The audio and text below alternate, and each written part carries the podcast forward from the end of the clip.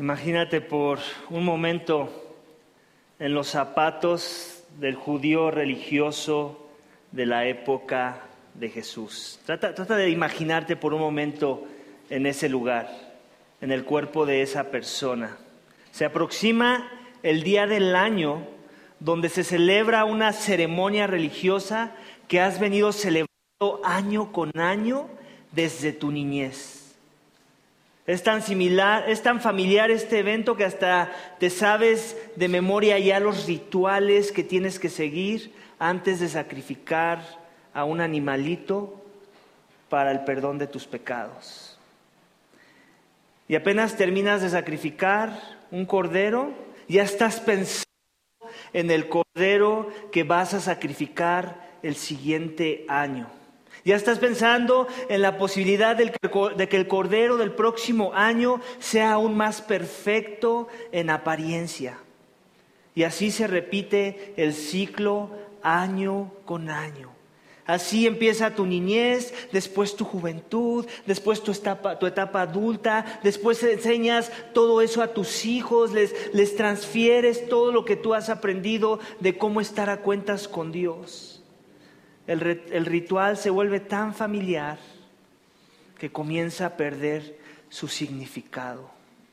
Siempre lo mismo, siempre el mismo ritual.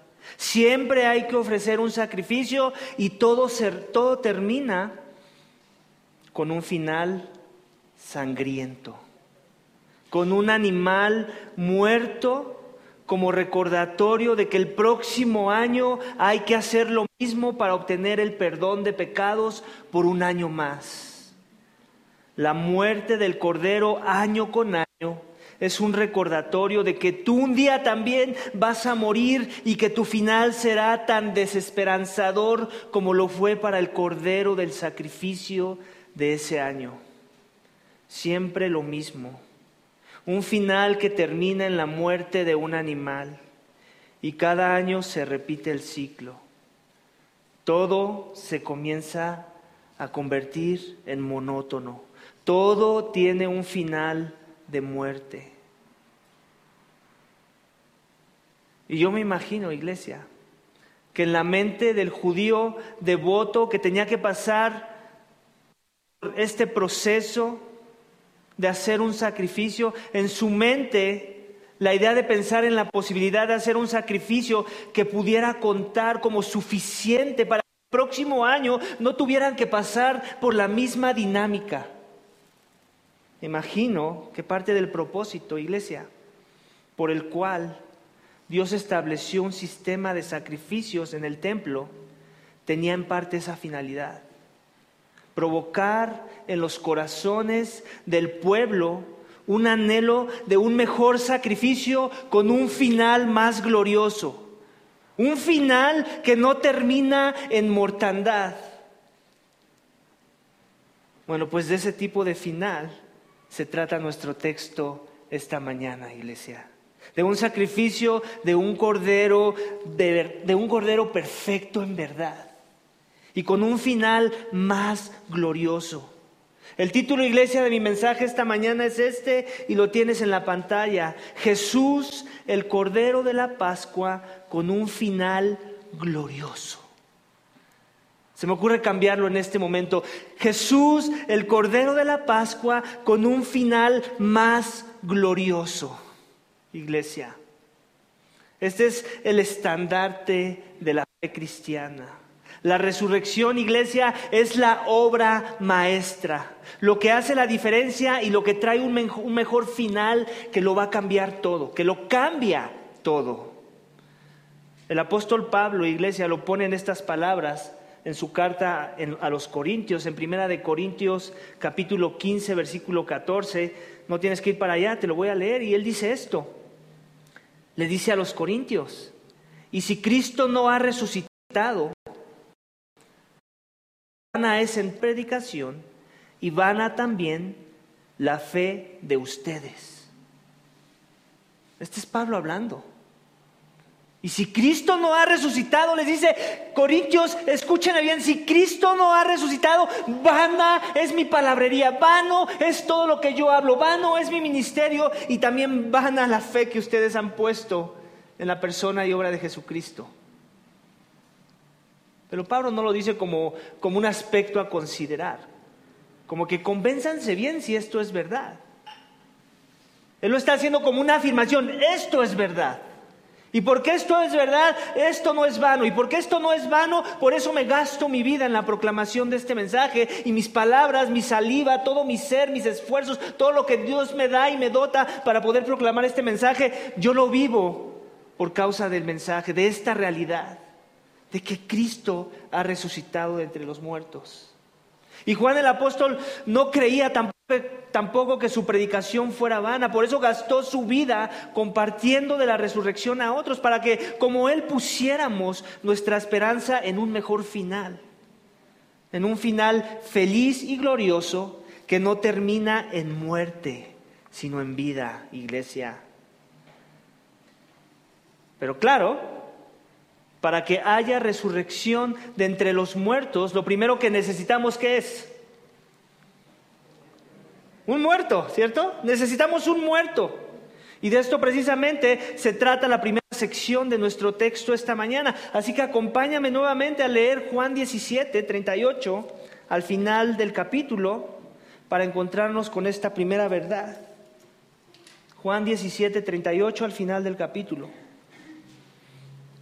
Perdón, Juan 19, Juan 19, 38 al final del capítulo, que dice esto. Después de estas cosas, José de Arimatea, que era discípulo de Jesús, aunque en secreto por medio de los judíos, pidió permiso a Pilato para llevarse el cuerpo de Jesús. Y Pilato concedió el permiso. Entonces José vino y se llevó el cuerpo de Jesús.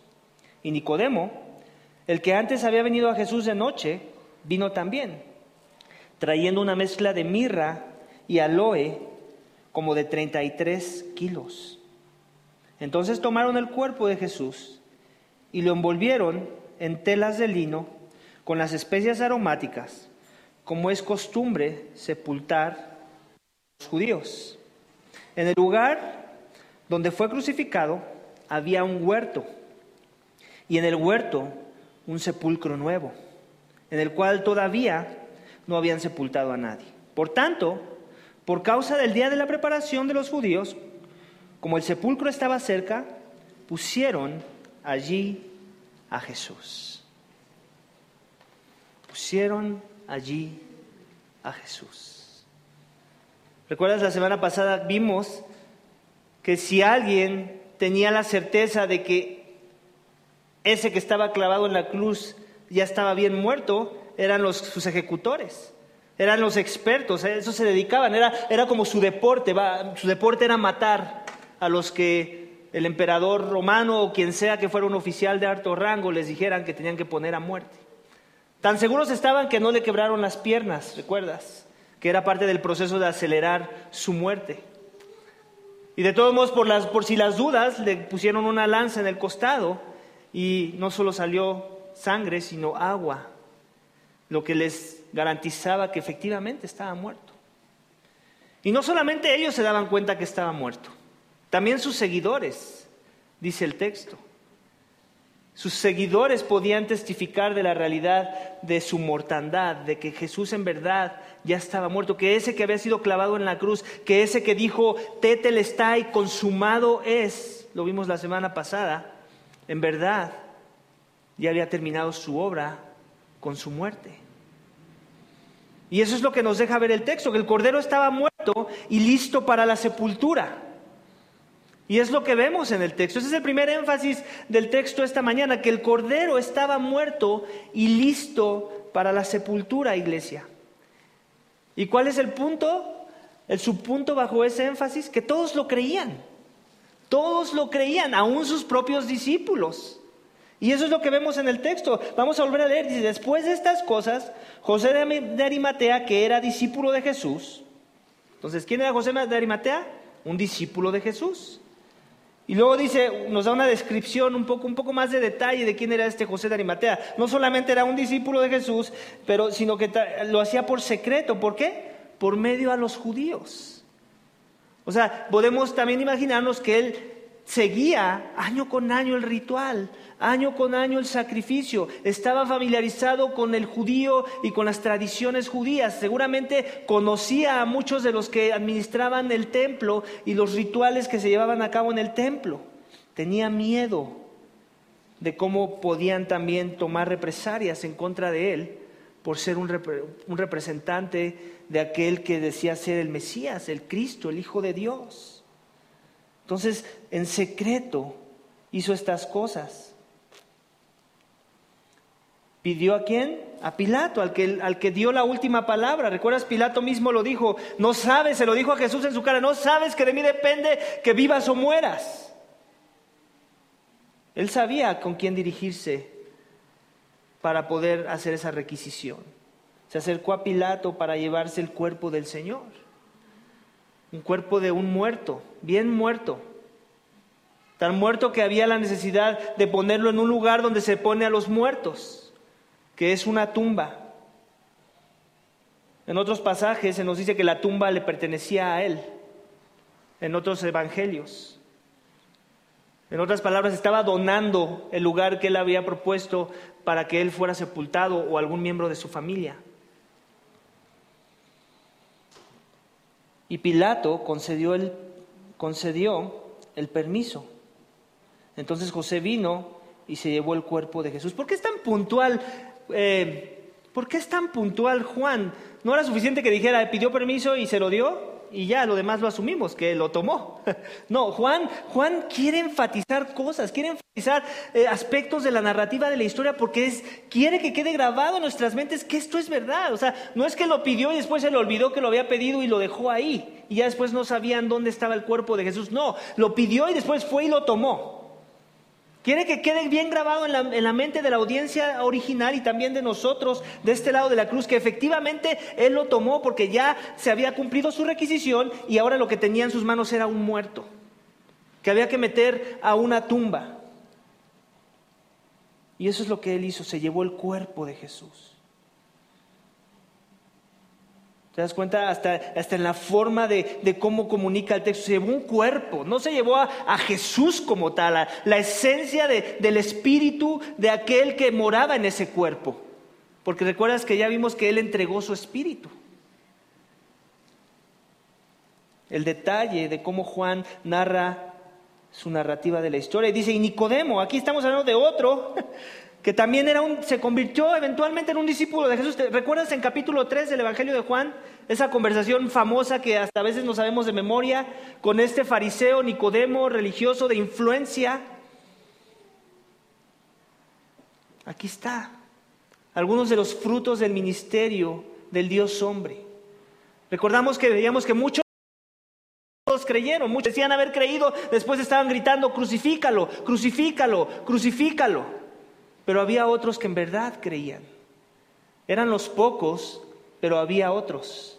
Y podemos ver no solamente a José de Animatea, ahora vemos a Nicodemo, un religioso, un fariseo, alguien de influencia. Y Nicodemo, el que antes había venido a Jesús de noche, lo vemos en capítulo 3 del Evangelio de Juan, vino también, trayendo una mezcla de mirra y aloe como de 33 kilos. En otras palabras, un seguidor, aunque no lo dice el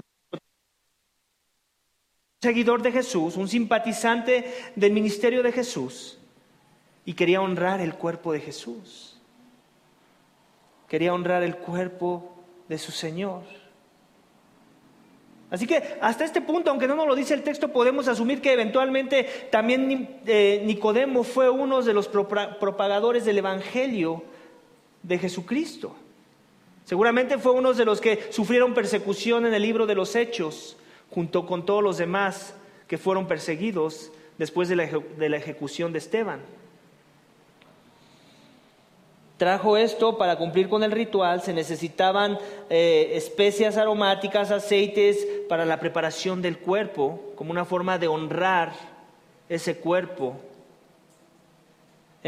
Entonces tomaron el cuerpo de Jesús y lo envolvieron en telas con las especias aromáticas como es costumbre sepultar entre los judíos. Entonces siguieron la costumbre del judío para sepultar, como, como si nosotros tuviéramos nuestras diferentes costumbres y las tenemos de qué es lo que hay que hacer cuando una persona muere. Algunos pasan un tiempo y los ponen en un lugar que llamamos el velatorio y tenemos allá a la persona por un tiempo como para dar el pésame a la familia, para recordar esos momentos. Ellos tenían también su ritual. Aunque ellos esta vez aceleraron un poco su ritual, dice, en el lugar donde fue crucificado había un huerto y el huerto y del huerto un sepulcro nuevo, que sabemos por otros textos de otros evangelios que era de José de Arimatea, en el cual todavía no habían sepultado a nadie. En otras palabras, Jesús estrenaba ese lugar. Por tanto, por causa del día de la preparación de los judíos, como el sepulcro estaba cerca, pusieron allí a Jesús. ¿Te das cuenta? Este detalle no nos deja ver cosas, pero tenemos que leer eh, más allá del texto. Porque hace ver como que querían apresurar las cosas, ¿cierto? ¿Recuerdas que los, que los líderes religiosos se acercaron a Pilato y básicamente le dijeron esto, vienen las fiestas, por favor, no queremos aquí este, polémica, no queremos distracciones, queremos sacrificar al cordero, queremos cumplir con el ritual. Y por eso es que querían que muriera pronto, no querían que, que, él fuera un aspecto de distracción en el proceso de las festividades, de sacrificar ese cordero. Y por eso también aquí habla de la cercanía. Era, necesario que, lo llevaran a un lugar cerca, que todo se acelerara, que el proceso fuera rápido. Aún no sabemos si los discípulos de Jesús podemos imaginarnos que estaban pensando, ¿por qué hay que ir a matar al corderito? Llévalo ahí cerca, ahí con este, con José. Dile a José que nos preste. Tú, José, ¿por qué no donas? El fin es nuevo. Hay que matar, hay que matar al corderito. Hasta ese punto, más adelante Juan nos dice que todavía no se les había abierto mucho del entendimiento que tenían los propios discípulos. Todos lo creían, iglesia. Él estaba muerto y listo para la sepultura y todos lo creían. Eso es lo que Juan nos quiere transmitir en esta sección. Que no nos quede la menor duda de que Jesús en verdad había muerto. ¿Por qué? Porque viene el engaño de aquellos que quieren suprimir la verdad con injusticia y nos van a querer convencer de que Jesús le dieron una pócima para que se viera como muerto, pero en verdad no estaba muerto. O parecía como muerto, como sucede que a veces sí hay personas que médicamente hablando los declaran muertos, pero en verdad es una enfermedad o algo que sucede en sus cuerpos que los hace ver como si en verdad estuvieran muertos y después reviven, pero no es que resucitaron, es que esa enfermedad tuvo su efecto en sus vidas.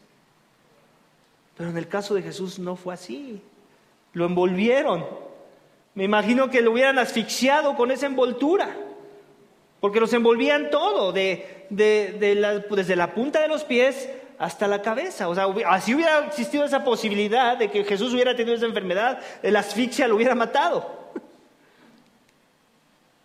Pero no fue así porque estaba muerto antes de, antes de ser envuelto, antes de cumplir con la costumbre de sepultar a un judío envolviéndolo con telas de lino. Ellos pensaban que en verdad había muerto. Seguramente en sus mentes tenían, hay que traer al cordero del sacrificio. Todavía no entendían las palabras de Juan el Bautista cuando él les dijo al inicio del capítulo 2, Él es el Cordero de Dios que quita los pecados del mundo, Él es el efectivo, Él es el bueno. Ese es el que estábamos esperando, ese es el que anunciaban todos los demás sacrificios que habíamos venido haciendo año con año desde nuestros ancestros hasta hoy. Juan el Bautista lo entendía, para entonces ya estaba muerto. Vamos a la siguiente sección, iglesia, para ver lo concerniente al énfasis 2 de nuestro texto esta mañana. Capítulo 20, iniciamos capítulo de versículos 1 al 10, escuchemos la lectura. Dice, el primer día de la semana, María Magdalena fue temprano al sepulcro cuando todavía estaba oscuro y vio que la piedra ya había sido quitada del sepulcro. Entonces corrió y fue a donde estaban Simón Pedro y el otro discípulo a quien Jesús amaba y les dijo, se han llevado al Señor del sepulcro y no sabemos dónde lo han puesto. Salieron pues Pedro y el otro discípulo y fueron hacia el sepulcro. Los dos corrían juntos, pero el otro discípulo corrió más a prisa que Pedro y llegó primero al sepulcro. E inclinándose para mirar adentro, vio las envolturas de lino puestas allí, pero no entró. Entonces llegó también Simón Pedro tras él. Entró al sepulcro y vio las envolturas de lino puestas allí y el sudario que había estado sobre la cabeza de Jesús, no puesto sobre las envolturas de lino, sino enrollado en un lugar aparte. También entró el otro discípulo, el que había llegado primero al sepulcro, y vio y creyó. Porque todavía no habían entendido las escrituras de que Jesús había, de resucitar de entre los muertos. Los discípulos se fueron a sus casas. El segundo énfasis, iglesia, de nuestro texto esta mañana es este. El Cordero cumplió su promesa, resucitó al tercer día. El Cordero cumplió su promesa, resucitó al tercer día. En ese momento, si hubiera sido uno de los discípulos el que tuviera que poner un énfasis en el sermón, hubiera puesto, se nos perdió el Cordero, nos robaron al Cordero, nos lo escondieron. Pero ese no es el énfasis del texto, iglesia. El, énfasis que Juan quiere dejar en el texto no tiene nada que ver con la pérdida de nada ni de nadie. Tiene que ver con el milagro de la resurrección, con, que, con el milagro de que Dios en verdad es fiel a sus promesas y cumple su palabra. El Cordero cumplió su promesa, Él lo predijo, Él ya se los había venido diciendo, Él lo dijo, ¿recuerdas la narrativa del Evangelio de Juan cuando tuvo esta discusión, esta alegación con los judíos que le decían, ¿ya viste el templo? ¿Ya viste el templo? Y Él decía, ¿quieres hablar del templo y de la presencia de Dios? Yo soy el templo. En mí radica la presencia de Dios. Y yo voy a destruir este templo y lo edificaré en cuántos días? En tres días. Aquí se estaba cumpliendo esa promesa de Jesús. ¿Cuántos días habían pasado hasta este punto después de que Él había entregado su espíritu por muerte de cruz? Tres. Tres. El primer día de la semana ¿Qué día es?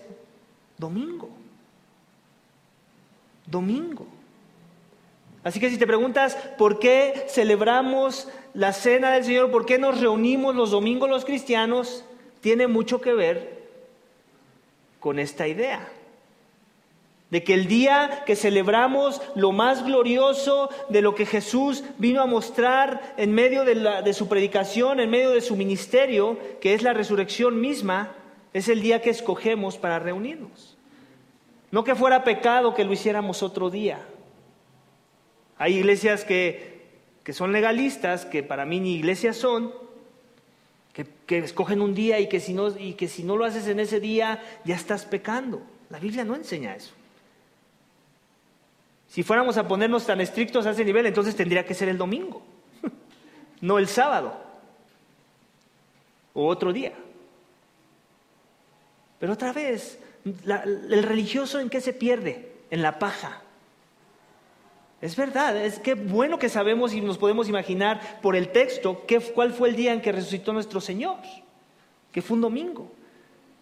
Pero Jesús no nos pide que adoremos el día, sino que adoremos a la persona y que conmemoremos el evento de la resurrección, que celebremos el poder de Dios sobre la muerte misma. Eso es lo que, lo que celebramos. Eso es, ahí es donde encontramos nuestra identidad. Eso es lo que tenemos que creer. Es lo que nos hace cristianos, creer en ese milagro, en esa obra, que Jesús venció a la muerte, que su sacrificio fue acepto a los ojos de Dios, que su sacrificio era mejor, que el Cordero en verdad cumplió su promesa y resucitó, pero la triste historia hasta este punto de la narrativa de Juan es que nadie lo creía.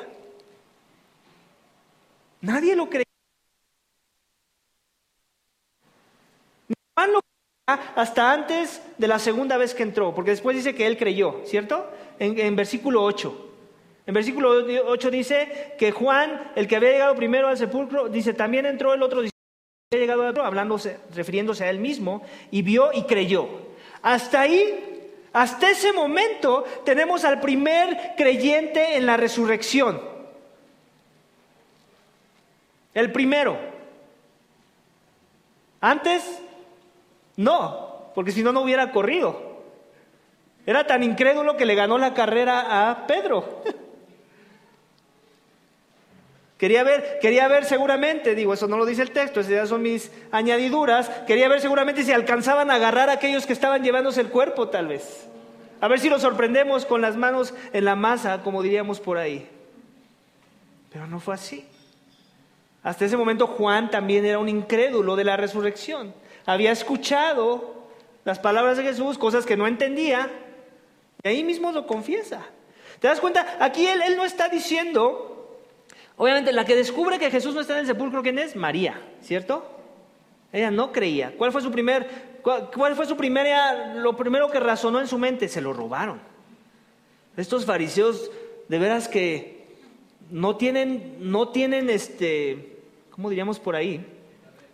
Sí, no tienen llenadera. No, no, no, no, de veras que, o sea, no encontraba yo palabras de, de expresar hasta dónde era su odio por el ministerio de Jesús. Ya lo mataron, ya déjenlo en paz, que descanse en paz. Seguramente pensó María. No, pero se lo robaron. Voy a avisar a los discípulos. Y los discípulos seguramente, igual que María, con la incertidumbre, ahora dónde se lo llevaron, vamos a ver qué pasó, vamos a empezar a hacer preguntas, seguramente dijeron. Porque ellos creían en verdad, más bien no creían que Él había resucitado. Yo no me imagino Jesús en ese momento, si fuera uno de nosotros, que no fuera el Dios hombre, te desesperarías. Por Dios, tres años disipulándolos para que creyeran por lo menos esta parte de la historia. Y todos con la angustia, con la tristeza, con el caos. Aquí hay caos. ¿Puedes ver el caos de la historia?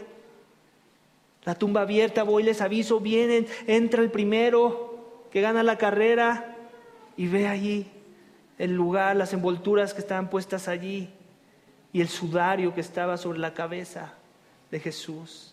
Pero, pero checa el detalle que da, que da Juan de la historia, no puesto con las envolturas de lino, sino enrollado en un lugar aparte. ¿Te imaginas?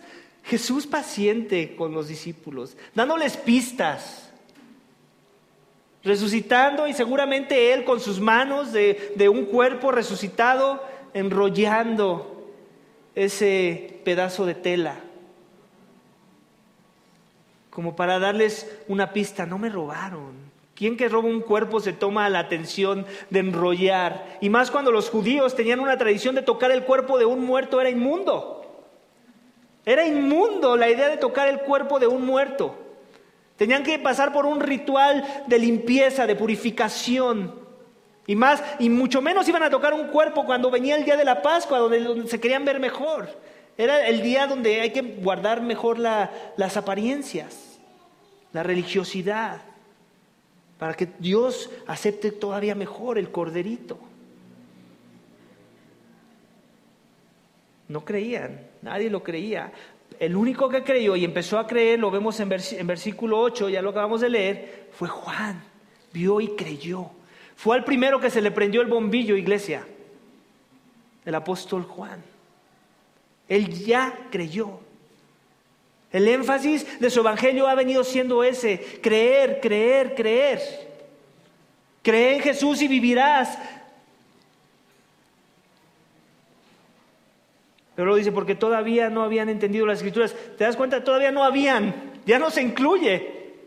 Él ya no se incluye en la incredulidad su narrativa, en su narrativa él se está excluyendo de la incredulidad de los discípulos. No habían ellos, yo ya. Yo ya andaba dando brincos por dentro.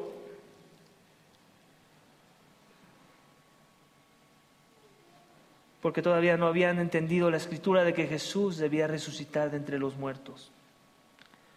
Los discípulos entonces se fueron de nuevo a sus casas a sus casas.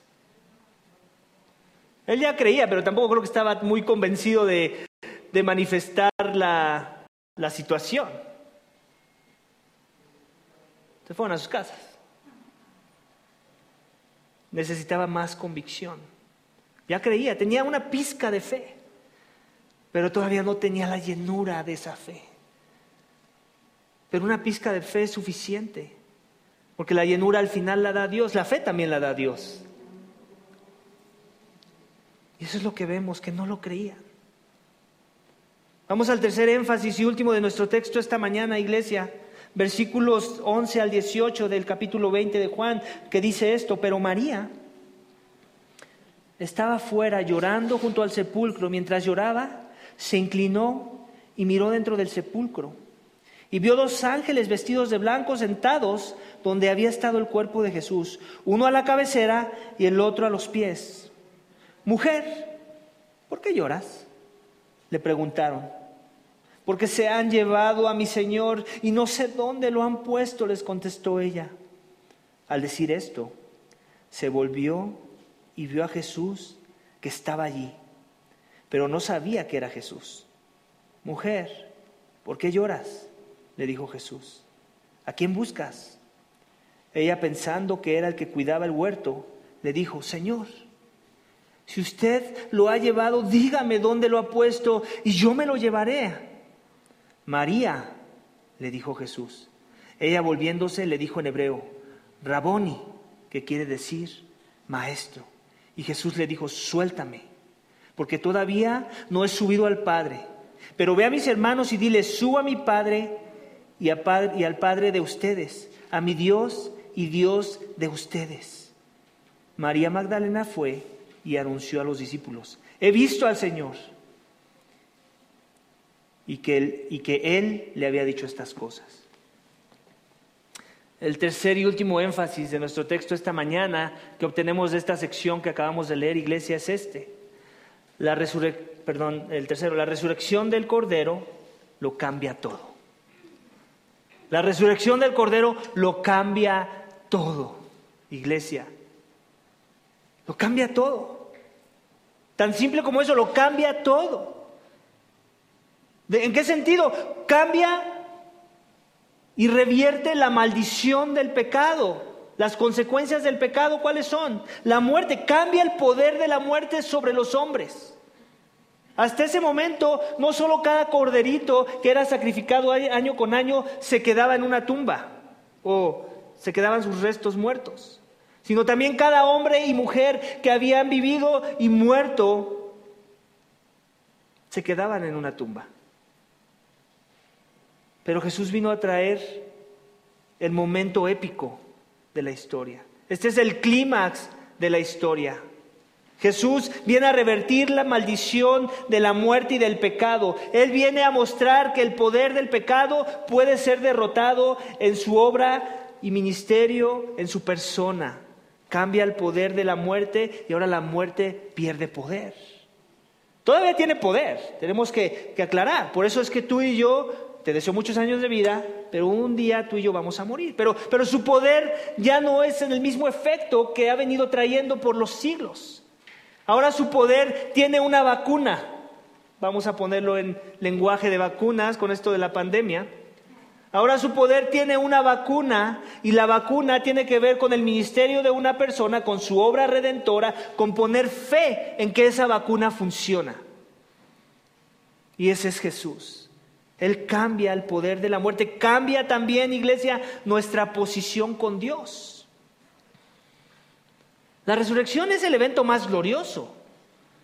Pero las implicaciones de creer en esa verdad, de que Cristo murió, pero también resucitó, de que, él, de que en Él encontramos nuestra justicia, de que Él es el sacrificio perfecto, que Él es el que en verdad termina con el sistema sacrificial y religioso que Dios instituyó para el perdón de los pecados. Todo ese sistema, lo vimos la semana pasada, era la sombra de lo que había de venir. El templo era una sombra. El sistema sacrificial era una sombra. Cristo era el cumplimiento de la palabra de Dios. En Él se cumplía la ley. No solamente en que, en que, Él cumplió la moralidad de la ley, Él obedeció perfectamente en su misión perfecta a los mandamientos que Dios estipuló, que no eran solo diez. Y se derivan otros y algo. Cristo los cumplió a la perfección. Pero esa frase de que Cristo cumplió la ley va más allá de cumplir reglas. Tiene que ver con que en la ley se cumplió en Él. Lo que la ley anticipaba, lo que la ley gritaba, lo que la ley susurraba, lo que la ley decía y, apuntaba era a la obra y persona de Cristo. Cada persona que vemos en el Antiguo Testamento, cada, cada, evento, cada institución, tenían su final último en la persona y obra de Cristo. Eran una sombra de Cristo, eran un tipo de Cristo. Cristo es el antitipo, en Él se cumplen todas esas cosas. Cada ritual que Dios instituyó tenía ese fin. Pero ¿con qué fin último? De confiar en el Hijo, de poner fe en el Hijo, porque eso era lo que iba a cambiar todo. Eso iba a cambiar nuestra posición con Dios. La pregunta es si tú lo crees. ¿Tú crees? Hasta este punto Juan ya cree. Juan ya cree que en verdad hay resurrección de entre los muertos, que en verdad Cristo es el Mesías prometido, que en verdad en Él hay vida eterna, que en verdad Él es la luz, en verdad Él, es el pan que Dios envió para que nuestras almas no mueran. Él ya cree todas esas cosas hasta este punto. La pregunta es si tú lo crees. ¿En verdad crees que la resurrección no es un mito? ¿En verdad crees que, es verdad? Se salieron pues, estoy en el 11, María, pero María estaba fuera llorando junto al sepulcro. ¿Por qué seguía llorando María? Porque todavía no creía. Juan ya no estaba llorando, él ya creía. Lo vamos a leer. Y él creyó. Se inclinó y miró dentro del sepulcro y vio dos ángeles vestidos de blanco, sentados donde había estado el cuerpo de Jesús. Uno a la cabecera y el otro a los pies. ¿Quién fue el que dio el primer anuncio de la resurrección? Muchas veces decimos que fueron las mujeres. Y sí, fueron las mujeres. Gloria a Dios que Dios escoge a las mujeres como un instrumento, como su primer instrumento de la proclamación del Evangelio completo. Que Jesús murió, pero resucitó. Pero no fueron primero las mujeres, fueron primero los ángeles. Fueron primero los ángeles y después las mujeres y después los discípulos de Jesús. Mujer, ¿por qué lloras? Le preguntaron. Porque se han llevado a mi Señor y no sé dónde lo han puesto, les contestó ella. Al decir esto se volvió y vio a Jesús que estaba allí, pero no sabía que era Jesús. ¿Te acuerdas? ¿Te imaginas? Ponte en su lugar. Estaba tan cegada a la verdad, tan cegada a la posibilidad de que las promesas de Jesús se, hagan realidad, que ni siquiera podía distinguir a la persona. Tan ensimismada en su llanto, en su dolor, en su sufrimiento pero cuando ella reaccionó fue cuando escuchó la forma en la que le habló su nombre. Seguramente era muy peculiar la forma en la que Jesús hablaba a cada uno de sus seguidores. Y eso fue lo que activó el chip. Eso fue lo que la hizo reaccionar, como si le hubieran dado una cachetada, diciendo despierta. Obviamente, una cachetada del Señor siempre son palabras tiernas. Dice, al decir esto se volvió y vio a Jesús que estaba allí, pero no sabía que era Jesús. Mujer, ¿por qué lloras? Le dijo Jesús. ¿A quién buscas? Ella pensando que él era el que cuidaba el huerto, le dijo, Señor, si usted se lo ha llevado, dígame dónde lo ha puesto. Y yo me lo llevaré, yo me lo llevaré. Entonces ahí Jesús, bien paciente como siempre, nuestro Señor María, le dijo, Jesús, ella volviéndose le dijo en hebreo, Raboni, ¿Qué quiere decir, maestro? Lo reconoció. Hasta ese momento María le cae el 20, que con el que está hablando no es el hortalero, no es nadie que cuida eh, ahí las tumbas. Es su Señor que en verdad ha resucitado. Es la segunda, después de Juan, que comienza a creer. Pero su fe obviamente ya tiene que ver con la materialización de Jesús, el cuerpo resucitado de nuestro Señor, frente a ella, frente a sus narices. Y entonces ella comienza a creer. Jesús le dijo, suéltame, porque todavía no he subido al Padre. Nos podemos imaginar la escena, ¿cierto? María arrojándose a los brazos de Jesús, arrojándose a los pies, lo quiere cerca, no lo puede creer. Pero Jesús, aunque quiere eso para sus seguidores, que nos arrojemos a sus pies, que lo cerca, que vivamos de alguna forma deslumbrados, maravillados de su presencia. Él tiene una misión para sus seguidores. Él tiene una misión para ti, Él tiene una misión para mí. Sí, la resurrección lo cambia todo, pero eso también cambia las implicaciones de cómo vamos a vivir nuestras vidas. ¿De a qué nos vamos a dedicar ahora? Primero que nada podemos ver las buenas noticias de que hay vida después de la muerte, de que en verdad Dios promete vida eterna y Él promete resurrección y todo aquel que crea en Él será resucitado en el día postrero. ¿Dios va a traer juicio a esta tierra? Amén. Necesitamos que Dios traiga juicio a la tierra, porque la tierra se ha corrompido, hay injusticia, hay maldad. Alguien tiene que refrenar esa maldad. Alguien tiene que hacer que los, que los malvados paguen. Y todos merecemos pagar, todos merecemos la muerte, todos merecemos ser enjuiciados, pero en Cristo no hay condenación para los que están en Cristo Jesús, si en verdad has creído. ¿Has creído? ¿Lo crees? ¿Crees, ¿Crees que la resurrección lo cambia todo? ¿Crees que ya no hay poder sobre la muerte en tu vida? ¿Crees que ahora el temor a la muerte puede ser desvanecido, puede ser suprimido, puede ser quitado de tu vida porque ahora hay esperanza de vida eterna? Ahora aunque mueras, vivirás, dijo Jesús. El que cree en mí, aunque muera, vivirá. La resurrección cambia nuestra posición con Dios. No nada más la muerte ya no tiene ningún poder sobre tu alma, vienen más privilegios. La resurrección revela más privilegios. Y Jesús se lo dice a María después de que le dice que lo suelte.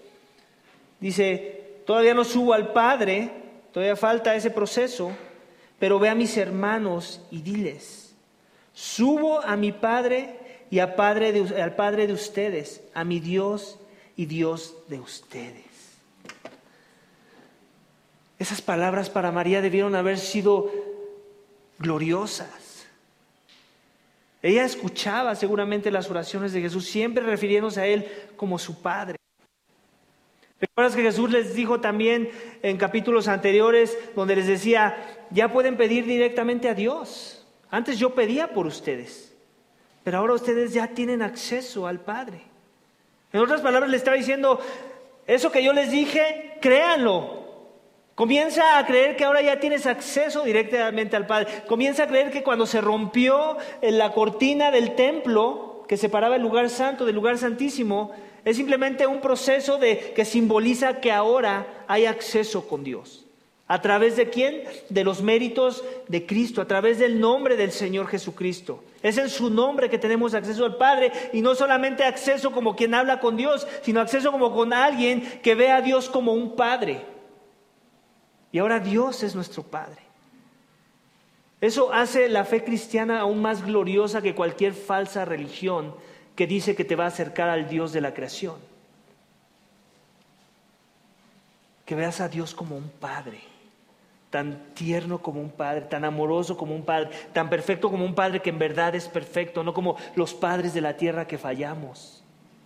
Él no es ese tipo de Padre que veas a Dios como en verdad tu posesión, mi Dios. Así como, como Dios dice, tú eres mío. Desde antes de la fundación del mundo, Dios le dice, le dice, Dios trino se dicen los unos a los otros, Él es mío, este es mío, este es mío. Ahora Él también quiere que nosotros veamos las cosas de regreso en la misma manera. Mi Dios, mi Padre, mi posesión para que tengamos la garantía y no tengamos ninguna duda de pensar que podemos venir a Él cuando le necesitemos, cuando nos sintamos solos, cuando nos sintamos tristes, cuando nos sintamos que necesitamos ser animados. Él está ahí, Él es nuestro Padre, si en verdad has creído. ¿En verdad has creído?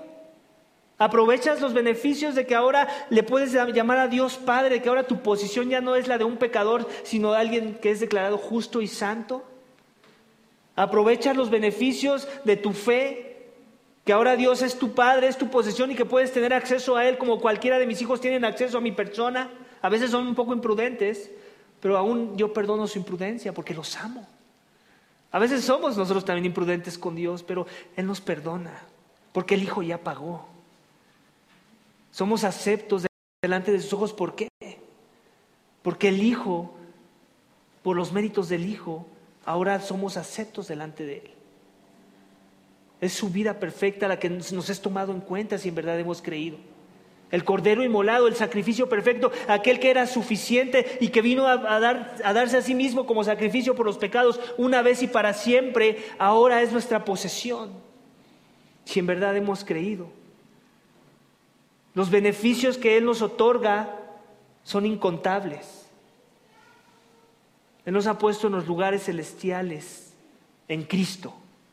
Cristo siempre es la condicionante, siempre es el filtro. Si no estás en Cristo, estás muerto. Si no has creído en la resurrección, si es, no, es no es esto lo que te apasiona, si no es esto lo que da sentido a tu vida, si no es esto lo que ha cambiado todo, entonces sigues en tinieblas y no en luz si no te apasiona y si no te hace vibrar la idea de que hay resurrección y de que hay perdón de pecados y de que ya no hay más que esforzarnos en escoger un corderito que se vea bien año con año, nuestros corderitos no lucen como los de los judíos porque no somos judíos, pero lucen de otras formas cuando dudamos y no creemos que en verdad el sacrificio de Jesús es suficiente. Lucen más como actos de justicia eh, eh, formas de pensar en donde me, me declaro más justo que otros, donde pienso que soy mejor que otros, donde pienso que puedo ganar el favor de Dios en mis términos. Eso ya, eso Cristo ya lo hizo, eso trae libertad, eso trae paz con Dios, una paz de este, de este nivel que ahora le puedo llamar al Padre mi Padre y mi Dios. Ahora también quiero tener cuidado, aprovechando un poco un término de defensa apologética para dar respuesta a nuestra fe. Un, testigo de Jehová diría, eh, ya ves, por eso Jesús no, no puede ser Dios. ¿Por qué dice de Dios el Padre mi Dios? ¿No? Y suena como medio lógico el argumento, ¿no? Si Jesús fuera Dios, no diría a Dios mi Dios. Bueno, depende de qué perspectiva lo tomes. Si lo tomo de una perspectiva herética, como ellos creen, que donde niegan y le quitan a Jesús su deidad, pues sí, suena a que él está siendo insolente en pensar que, eh, no más bien que, que ellos están bien en pensar que Jesús no es Dios, sino no le llamaría a su Padre Dios. Pero él no lo está llamando, no le está llamando Dios en un sentido de que, de que Él es el creador y yo soy su criatura. Eh, él, es el, él es supremo y yo soy inferior. Él está llamando a Dios eh, más en el sentido posesivo. En esta, en esta ilustración lo podemos ver. Y por eso es que tenemos que tomar en cuenta toda la frase. Subo a mi padre y tu padre. O sea, ya no nada más es mi padre posesivo, también es tu padre.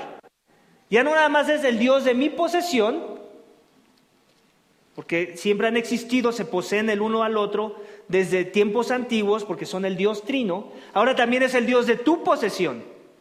¿Te das cuenta? Es más en ese sentido que lo tenemos que leer posesivo, no, no jerárquico. ¿Ok? Por eso hay que aprender a leer nuestras Biblias, porque si no terminamos con términos torcidos, negando cosas que son verdad y que son importantes para la fe cristiana. ¿Ok? Digo, ya para que algún día te los vas a topar y seguramente tal vez se van a coincidir en este pasaje para que le ayudes a leer todo en su contexto. Y entonces, con la gracia de Dios, ellos también puedan ver lo que tú ves ahora. Amén.